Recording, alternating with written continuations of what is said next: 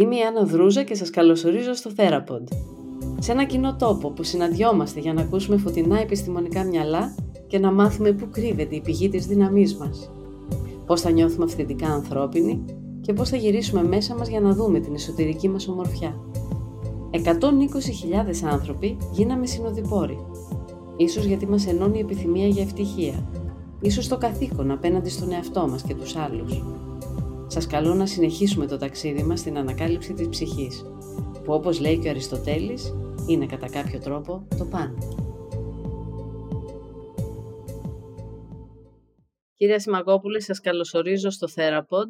Είστε καθηγητής ψυχιατρικής στο Πανεπιστήμιο των Πατρών και χαίρομαι πολύ που σας έχουμε κοντά μας και θα μας διαθέσετε το χρόνο σας και την πολύτιμη γνώση σας γύρω από τα θέματα ανθρώπινης ψυχής. Και εγώ ευχαριστώ για την πρόσκληση. Ήταν έτσι πολύ ευγενικός ο τρόπος που με προσκαλέσατε και πολύ ανθρώπινος και νομίζω ότι έπαιξε πάρα πολύ ρόλο στο να είμαι κι εγώ έτσι διαθέσιμος, ψυχικά διαθέσιμος να μιλήσουμε.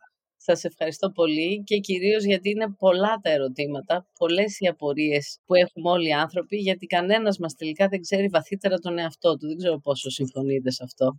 Να σας πω, όταν έγινα ψυχίατρος, ο πατέρας μου, ο οποίος ήταν καρδιολόγος, μου είπε ότι παιδί μου αποφάσισες να μην κάνεις ιατρική. Του είπα ότι όχι πατέρα, αποφάσισα να κάνω πιο ολιστική ιατρική, κάνοντας ψυχιατρική. Αλλά ε, εκεί τον πατέρα μου τον ξάφνιασα όταν του είπα ότι «Ε, αλλά ξέρεις πατέρα, η ψυχιατρική δεν αρκεί, θα ασχοληθώ και με την ψυχανάλυση. Μου λέει ο πατέρας μου τι είναι αυτό, ε, του λέω είναι ίσως ένας τρόπος για να καταλαβαίνεις λίγο καλύτερα τι σου γίνεται με λόγια, δηλαδή να μπορέσεις να εκφράσεις ας πούμε κάποιες ε, ψυχικές λειτουργίες με λόγια και έτσι αποφάσισα να πλησιάσω την ψυχιατρική χρησιμοποιώντας το λόγο που αρθρώνει η ψυχανάλυση και που σημαίνει ότι είναι ένας λόγος θεραπευτικός. Δεν χρειάζεται να έχει στο μυαλό του ο κοινός άνθρωπος ότι μόνο με χάπια μπορεί κάποιος να αντιμετωπίσει τα θέματα της ψυχής και τα ψυχιατρικά ευρύτερα θέματα.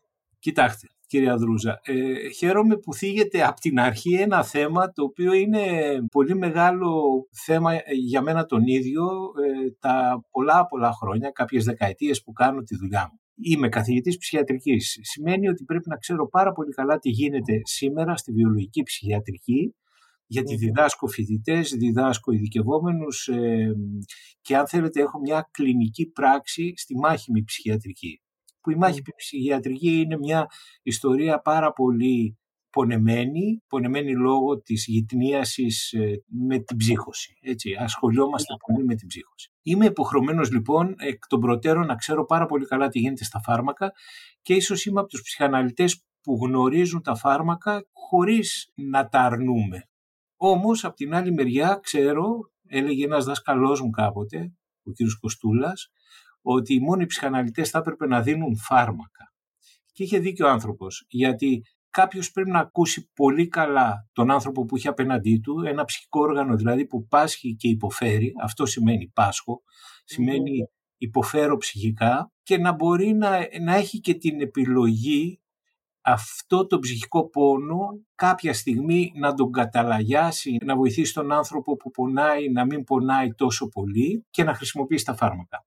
Άρα για να το κάνω λίγο πιο κατανοητό, νομίζω ότι πρέπει να ακούμε καλά, να μιλάμε, αλλά αν μπορούμε και αν ξέρουμε να χρησιμοποιούμε κάποιες φορές το μπαστούνάκι, την υποστήριξη ας πούμε της ε, σύγχρονης ε, έρευνας, ε, της σύγχρονης ε, επιστήμης για να βοηθάμε τους συνανθρώπους μας που πονάνε. Μιλήσατε τώρα για τον ανθρώπινο πόνο. Είναι αυτό που οδηγεί έναν άνθρωπο στον ψυχοθεραπευτή; Ή μπορεί ε, να σκεφτεί κάποιος για απλή αυτογνωσία να θελήσει να μιλήσει με έναν άνθρωπο της δικής σας ειδικότητας; Εγώ νομίζω ότι τώρα υπάρχουν και οι δύο εκδοχές. Δηλαδή υπάρχουν άνθρωποι που θα το πω λαϊκά ψάχνονται. Προσπαθούν να καταλάβουν τι τους γίνονται. Και μια βασιλική οδός για να καταλάβεις τι γίνεται μέσα σου, δηλαδή να πλησιάσεις ή να επεξεργαστείς ή να δεις ας πούμε το ασυνείδητο κομμάτι του ψυχισμού είναι η ψυχοθεραπεία και δι η ψυχοδυναμική ψυχοθεραπεία. Γιατί τώρα με τις ψυχοθεραπείες είναι ένα πολύ μεγάλο θέμα. Ποιοι κάνουν ψυχοθεραπείες, γιατί κάνουν ψυχοθεραπείες, τι τεχνικές χρησιμοποιούν. Η ψυχοδυναμική ψυχοθεραπεία, η ψυχαναλυτικού τύπου ψυχοθεραπεία ή η ψυχανάλυση είναι ένα εργαλείο νομίζω που μας βοηθάει να μπούμε στο ασυνείδητο, να πλησιάσουμε το ασυνείδητο, να επεξεργαστούμε το ασυνείδητό μας και τελικά αν θέλουμε να επιλέξουμε ή να μην επιλέξουμε κάποια κομμάτια τα οποία επεξεργαζόμενοι θα μας κάναν ίσως ε, λίγο πιο ελαφρύς ψυχικά ε, και ίσως πιο διαθέσιμους για να βρίσκουμε ας πούμε ε, και τη χαρά στη ζωή. Άρα ποιες είναι θα λέγατε οι βαθύτερες ψυχικές ανάγκες των ναι. ανθρώπων; Νομίζω ότι η πρώτη ψυχική ανάγκη για έναν άνθρωπο είναι να γνωρίσει καλά τι γίνεται μέσα του. Δηλαδή να καταλάβει ενδεχομένως η ιστορία του πόσο ρόλο έπαιξε ή αν θέλετε και οι καταβολές του, οι γονιδιακές του καταβολές ακόμα, οι οικογενειακές του καταβολές, πόσο ρόλο έχουν παίξει στο να, να είναι αυτός που είναι σήμερα.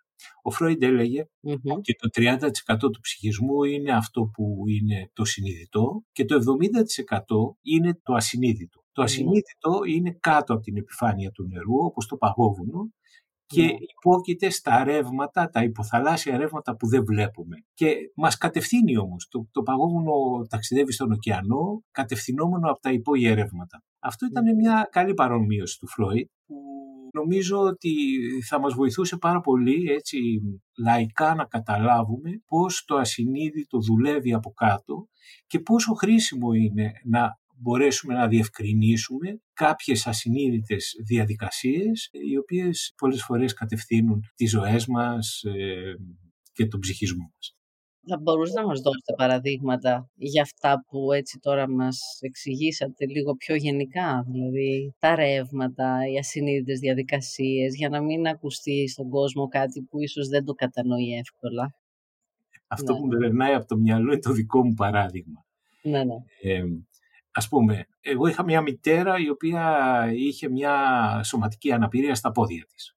Ε, από μικρό παιδί ήμουνα με μια μητέρα που δεν μπορούσε εύκολα να με πάρει αγκαλιά, ε, δεν μπορούσε να χορέψει, δεν μπορούσε να τρέξει μαζί μου, να παίξει μπάλα ή οτιδήποτε. Ναι. Ε, μεγαλώνοντας έδινα πάρα πολύ μεγάλη σημασία ας πούμε στα πόδια των άλλων ανθρώπων. και δεν καταλάβαινα γιατί μ' άρεσε να βλέπω τα πόδια ή κάποια πόδια μ' αρέσαν και κάποια δεν μ' αρέσαν κτλ. κτλ. Νομίζω ότι όταν ε, μπήκα σε ανάλυση, ε, πλησιάζοντας λίγο αυτό το θέμα της κινητικότητος ε, κτλ. κτλ άρχισα να καταλαβαίνω γιατί μ' αρέσουν τα πόδια. Το ναι. δεύτερο πράγμα που κατάλαβα ήταν για ποιο λόγο μ' άρεσαν πάρα πολύ μοτοσκλέτες. Ε, έχω μια ηλικία που ακόμα και τώρα οι φοιτητές όταν με βλέπουν να κυκλοφορώ με τη μοτοσκλέτα μου εντυπωσιάζονται. Οι καθηγητές μου στο πανεπιστήμιο με λέγανε ο Μηχανόβιο ή κάτι τέτοια. Ε, ναι, ναι. νομίζω ότι αυτό ήταν ε, ενδεχομένως όλο το κομμάτι της κινητικής, ας πούμε, αν θέλετε, αδυναμίας της μητέρας μου, το οποίο προσπαθούσα με διάφορους τρόπους συναισθηματικούς, μου αρέσουν τα πόδια, ε, ή με διάφορους τρόπους πολύ επιθετικούς ε, να το αναπληρώνω, επιλέγοντας τη μοτοσυκλέτα σαν μέσο κίνησης που είναι ευέλικτη και γρήγορη. Οι συνείδητοι μηχανισμοί που συνδέονται και καθορίζουν τις συμπεριφορές μας και το πώς νιώθουμε και τις επιλογές μας. Ακριβώς. Δεν ήθελα να διαλέξω με τίποτα ένα παράδειγμα που να αναφέρομαι σε κάποιον άνθρωπο με τον οποίο έχω συνεργαστεί. Οπότε προτιμάω τον εαυτό μου γιατί όπως ξέρετε για να γίνουμε yeah. ψυχαναλυτές πρέπει να ψυχαναλυθούμε. Να μπορείτε να αυτοαποκαλύπτεστε. ναι, ακριβώς. Ή όχι μόνο, αλλά να, να έχουμε το θάρρος να δούμε στην πράξη την, ε, την ψυχαναλυτική ας πούμε, διαδικασία πάνω στον ίδιο μας τον εαυτό. Ναι. Άρα βαθύτερη ανάγκη είναι να γνωρίσουμε τον εαυτό μας και θα μπορούσατε να αναφερθείτε και σε κάτι άλλο εκτός από αυτό που είναι κυρίαρχο.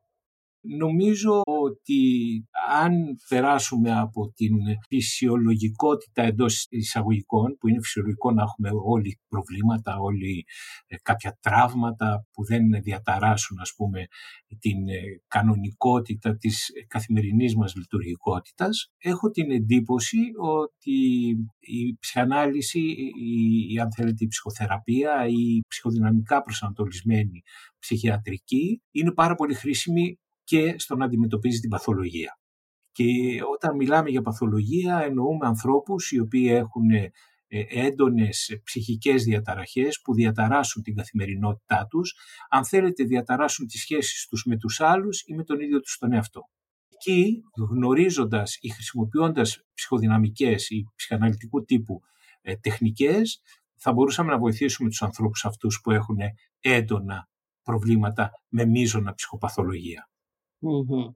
Τώρα μια και το θίγεται αυτό, πολλές φορές έχω συναντήσει ανθρώπους που δεν κατανοούν το αν αρρωσταίνει η ψυχή και το πώς και το γιατί. Εσείς τι θα μπορούσατε να μας πείτε στο αν αρρωσταίνει η ψυχή και αν θεραπεύεται η ψυχή; Λοιπόν, στο, στο πρώτο σεμινάριο που έκανα στην ψυχαναλυτική εταιρεία, ακόμα είμαι μαθητευόμενος ψυχαναλυτής. Είμαι μαθητευόμενος ψυχαναλυτής ακριβώς για αυτή την αντίφαση που την πιάσατε και τη θίξατε από την αρχή. Δηλαδή ότι σέβομαι τη βιολογική ψυχιατρική, σέβομαι και ο ερωτάς μου μεγάλος είναι η ψυχανάλυση. Κάποτε σε ένα, σε ένα συνέδριο που είχα πάει, επειδή είμαι γαλλόφωνος και είμαι σε κάτι γαλλόφωνες ας πούμε ψυχιατρικές ε, ομάδες, ναι είμαι σε ένα στρογγυλό τραπέζι που μια φίλη μου, Γαλλίδα, με έχει φωνάξει με μεγάλα ονόματα έτσι, της γαλλικής και στο τέλος ε, της εισήγησής μου, ο διπλανός μου, ο οποίος είχε μαμά Ελληνίδα αλλά ε, όνομα γαλλικό τελείως και μου μιλάει στα ελληνικά και μου λέει μου είπαν ότι είσαι ψυχαναλυτής, είσαστε ψυχαναλυτής και κράτησα ε, μια απόσταση από εσάς, γιατί δεν εκτιμώ τους ψυχαναλυτές. Και μου λέει, αλλά αυτό που ο λόγος που αρθρώσατε είναι πολύ ε, ιατρικός λόγος και αρκετά πλήρης. Μου λέει, με φοβήσαν ότι είσαστε ψυχαναλυτής, είσαστε ψυχίατρος. Θέλω να πω και με αυτό ότι η ψυχαναλυτική σκέψη τα τελευταία χρόνια γιατί είναι κάτι που νομίζω θα το, θα το φτάσετε. Έχει χάσει έδαφος, γιατί κάποιες φορές ε, δεν ακολούθησε, αν θέλετε, την πρόοδο της βιολογίας, την τεχνική πρόοδο που έχει στιγματίσει πάρα πολύ, ιδιαίτερα τις τελευταίες δεκαετίες στην ιατρικη Ε, έρχεται στο μυαλό μου μια δασκάλα μου, η κυρία η οποία σεβόταν νομίζω πάρα πολύ αυτή την πρόοδο και ο ίδιος ο Φρόιντ άλλωστε, που ξενίζομαι με κάποιους αγαπητούς συναδέλφους ας πούμε, που δεν ε, χρησιμοποιούν το εργαλείο ας πούμε της ιατρικής. Γιατί τι είναι το ασυνείδητο ας πούμε. Είναι μια λειτουργία του εγκεφάλου. Να. Και είναι δυναμικό ασυνείδητο. Δηλαδή ναι. έχει μια δυναμική που μόνο ο εγκέφαλος μπορεί να μας... Ε, Εντολές να, να δίνει. Ακριβώς. Ακριβώς άσχετα αν δεν είναι στη σφαίρα του συνειδητού, δεν δίνει εντολές με την ίδια τη βούληση και τη θέληση. Ναι. ναι. Τώρα με βάζετε σε πολύ, σε πολύ επικίνδυνους δρόμους. Δηλαδή θα προτιμούσα να μιλήσουμε για πράγματα πιο κατανοητά. Όμως με καταλαβαίνετε όταν σας λέω ότι πολλοί άνθρωποι δεν ξέρουν αν τελικά η ψυχή μας παθαίνει. Δηλαδή σου λένε δεν έχω τίποτα εγώ, θα μιλήσω με δύο φίλους και όλα θα περάσουν η ψυχή μας παθαίνει. Η ψυχή όλων μας παθαίνει. Δεν είναι ανάγκη να παθαίνει και έχει σχέση με το βάθος και τη διάρκεια μια μίζωνα κατάθλιψη ή μια βαριά ιδεοψυχαναγκαστική διαταραχή ή ακόμα χειρότερα ένα ψυχοτικό επεισόδιο. Αλλά νομίζω και όταν άρχιζα τα σεμινάρια λοιπόν μας είχε κάνει μια ερώτηση ο διδάσκων ψυχαναλυτής, mm-hmm ήταν ο κύριος Τζαβάρας και μου είχε μείνει αυτή η ερώτηση, ο Νίκος ναι. Τζαβάρας. Ε, μου είχε μείνει η ερώτηση που έλεγε έχει περάσει κανένας ψυχοτικό επεισόδιο εδώ πέρα; Έχει μπει ποτέ κανένας στην ψυχώση. Και ναι. τον κοιτάγαμε απορριμμένοι. Ε, όταν μιλάς σε ένα ψυχίατρο ας πούμε, και ή ψυχολόγο ας πούμε, για ψύχωση, είναι σαν να του μιλάς για. Τρέλα. Ναι, ακριβώς, τρέλα, ακριβώς. Ναι. Και ε, δεν απαντήσαμε. οπότε ρωτάει ο Τζαβάρας, Κανένας δεν έχει στενοχωρηθεί βαθιά, δεν έχει τρελαθεί από τη στεναχώρια, από τη λύπη. Τι ανθρώπους, ε, ε, εγώ έχω τρελαθεί. Ε, αυτό το παράδειγμα από τότε το χρησιμοποιώ στους φοιτητές μου και χρησιμοποιώ τέλος ένα προσωπικό παράδειγμα. Ε, ναι, όλοι μας μπορούμε δυνητικά να τρελαθούμε ναι. από την λύπη, τη στεναχώρια ή δεν έχετε δει μεθυσμένο άνθρωπο. Είναι θεοπάλαβος ε, όταν μεθάει κάποιος, πριν ναι. πέσει ακόμα. Άρα ίσως είναι ένας από τους μεγαλύτερους φόβους του ανθρώπου το να μην αντέξει τον πόνο, την οδύνη, ότι μπορεί να ραγίσει δηλαδή και να χάσει, να γίνει αυτό το κλικ και να χάσει τα μυαλά του. Ναι, ναι, έχω δει πολλούς ανθρώπους, ε, ξέρετε, από τον έντονο πόνο. Ευτυχώς όμως, όταν δεν έχουν την βιολογική προδιάθεση, αν θέλετε, να μπει κάποιος στη σχιζοφρένεια, ας πούμε, που είναι ναι. Μια διαρκής, ας πούμε, ψυχοτική κατάσταση βίωμα, αλλά ευτυχώς διαρκεί λίγο. Όταν βγαίνεις, ας πούμε, από τον πολύ πόνο στην ψυχική οδύνη, ας πούμε, που σου οδηγεί να χάνεις και την αίσθηση της πραγματικότητας κάποιες φορές. Ευτυχώς όμως για λίγο. Δεν μπαίνεις, ας πούμε, σε μια σχιζοφρενική κατάσταση και αυτή είναι και η διαφορά του ανθρώπου που έχει την, ε, την ψυχική διαταραχή, την, ε, τη μείζωνα ψυχική διαταραχή και του κοινού ανθρώπου που έχει δικαίωμα κάποιες φορές να, να πονέσει πάρα πολύ, ας πούμε. Ναι. Ποια άλλη είναι η μεγαλύτερη ανθρώπινη φόβη η εγκατάλειψη; Ο Φρόιντ μίλαγε για τρεις μεγάλους φόβους. Άγχη τα έλεγε. Ναι. Το πρώτο άγχος είναι το άγχος αποχωρισμού. Έτσι το είχε ονομάσει.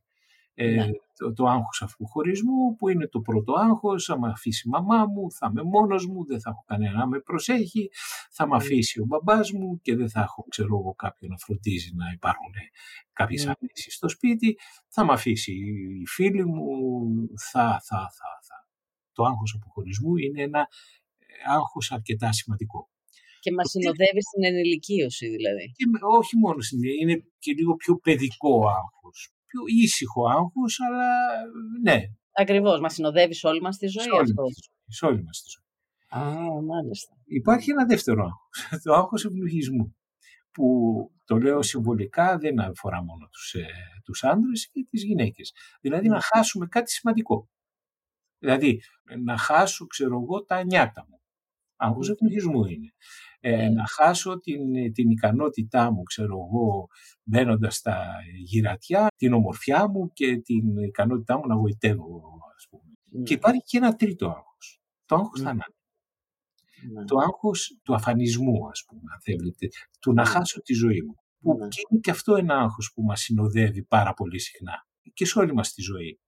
Ε, αυτά τα τρία άγχη νομίζω τα γνωρίζουμε από πολύ μικρή ηλικία, όταν η μαμά μας δεν είναι εκεί, όταν πεινάμε, να μας πάρει αγκαλίτσα και να μας δώσει ε, ζεστό φαγάκι, γαλατάκι. Αυτό το άγχος ευνοχισμού που τον κατηγορήσαν πάρα πολύ και τον χλεβάσαν κάποιες φορές τον Φρόιτ και από εκεί και πέρα το υπαρξιακό άγχος που όλοι μας έχουμε ότι κάποια στιγμή τη, τη ζούλα μας ε, θα το αποχαιρετήσουμε. Ακριβώς. Και είναι και το μόνο σίγουρο. Δεν υπάρχει πιο σίγουρο πράγμα ότι θα πεθάνω. Το θέμα είναι πώς θα αντέξω την όλη διαδικασία μέχρι το θάνατο και πώς θα, πώς θα πεθάνω. Θα πεθάνω ήσυχος, θα πεθάνω πολύ φουρτουνιασμένος, επιθετικός, θυμωμένος. Πω, τώρα αυτό ανοίγει πάρα πολλά ερωτήματα.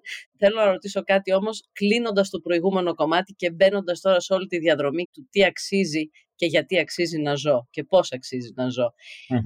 Ε, είπατε ότι χλεβάστηκε ο Φρόιντ όταν μίλησε για το άγχος ευνοχισμού και για πολλά ακόμη, έτσι, και για τη σεξουαλικότητα. Και θέλω να μου πείτε πώς συνδέεται αυτό το ταμπούι που υπάρχει ακόμη και που χλεβάζουν την ψυχολογία πολλοί άνθρωποι και νιώθουν ότι ε, την αποφεύγουν και δεν ε, νιώθουν την ανάγκη να ενδοσκοπήσουν.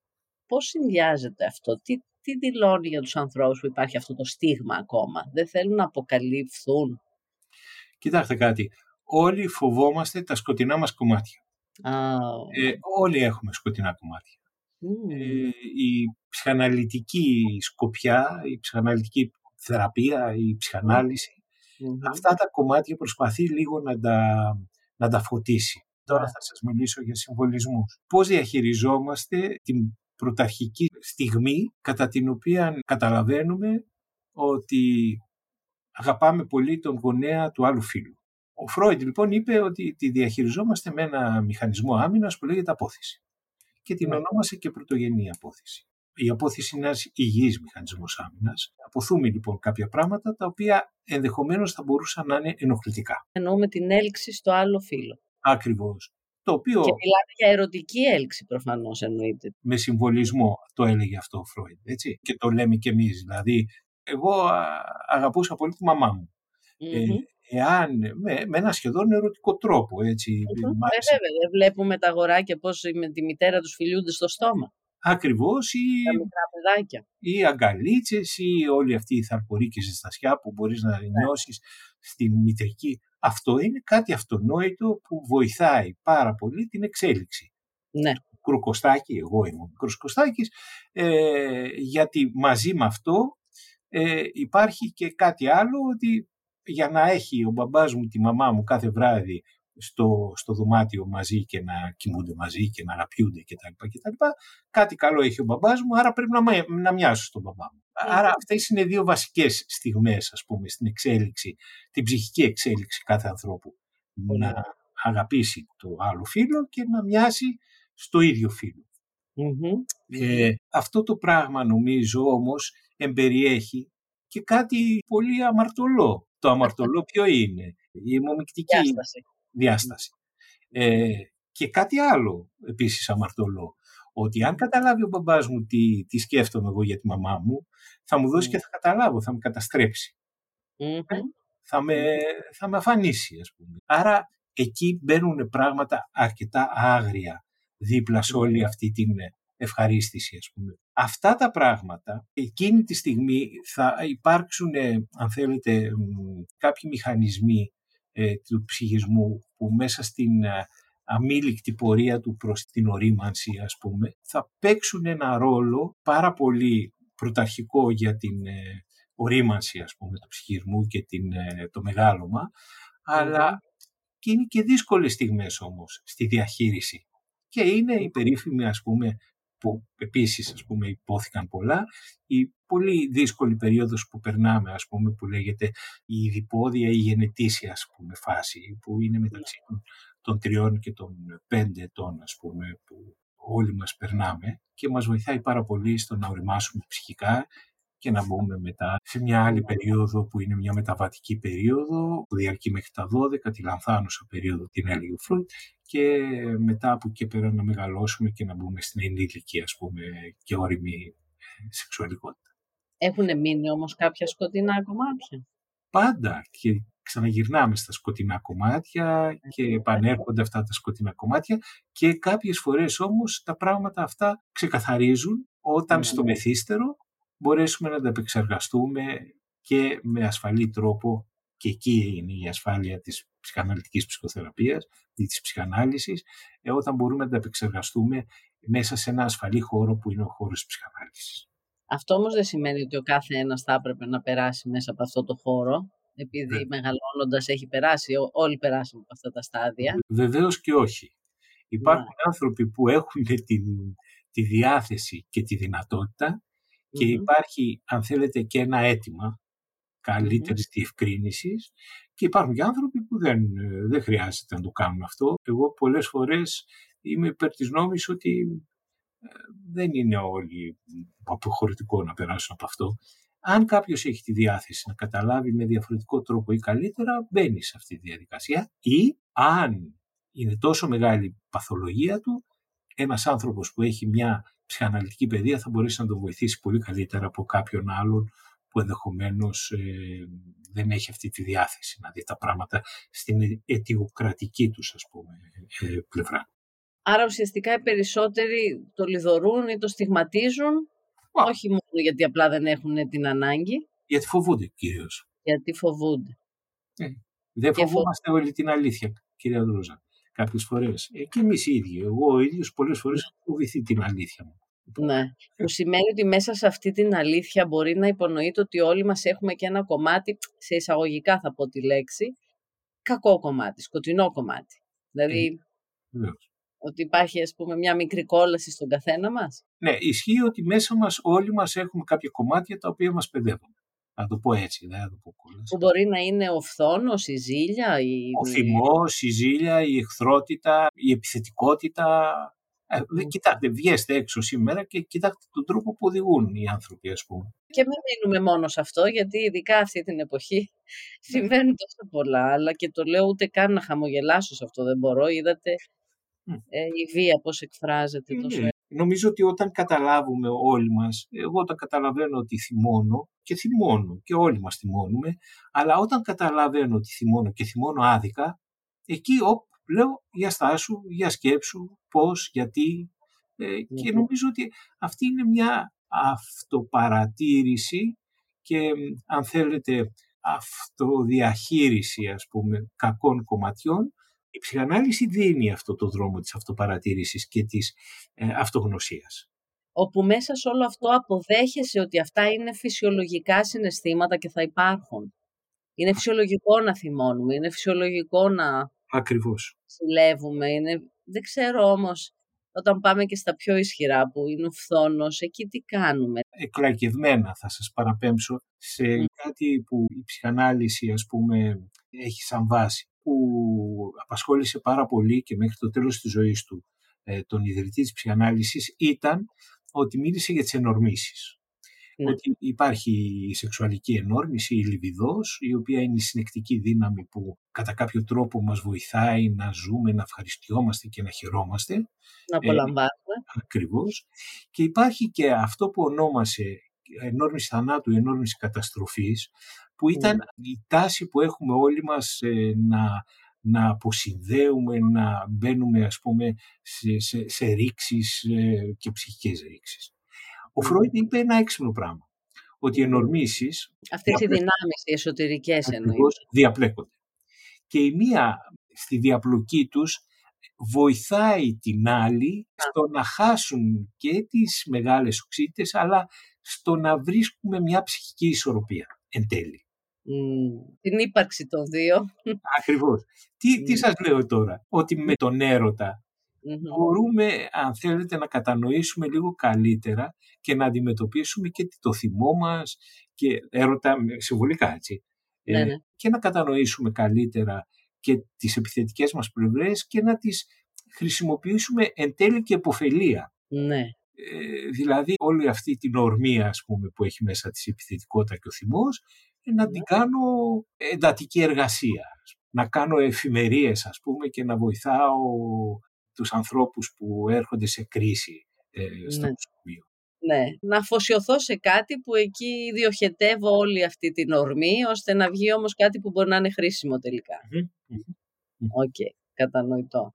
Ναι, αυτό βοηθάει η ενόρμηση της αγάπης και η ενόρμηση της καταστροφικότητας πώς βοηθάει την αγάπη και τον έρωτα; Ε, νομίζω ότι, ότι καμιά φορά οι μεγάλοι έρωτες έχουν μέσα τέτοια ορμή που μπορεί να πει κανένας ότι μπορεί να είναι και χρήσιμη. Σας ευχαριστώ πολύ που ήσασταν και σήμερα ακροατές του Θέραποντ. Είμαι η Αναδρούζα και θα τα πούμε σύντομα στο επόμενο επεισόδιο.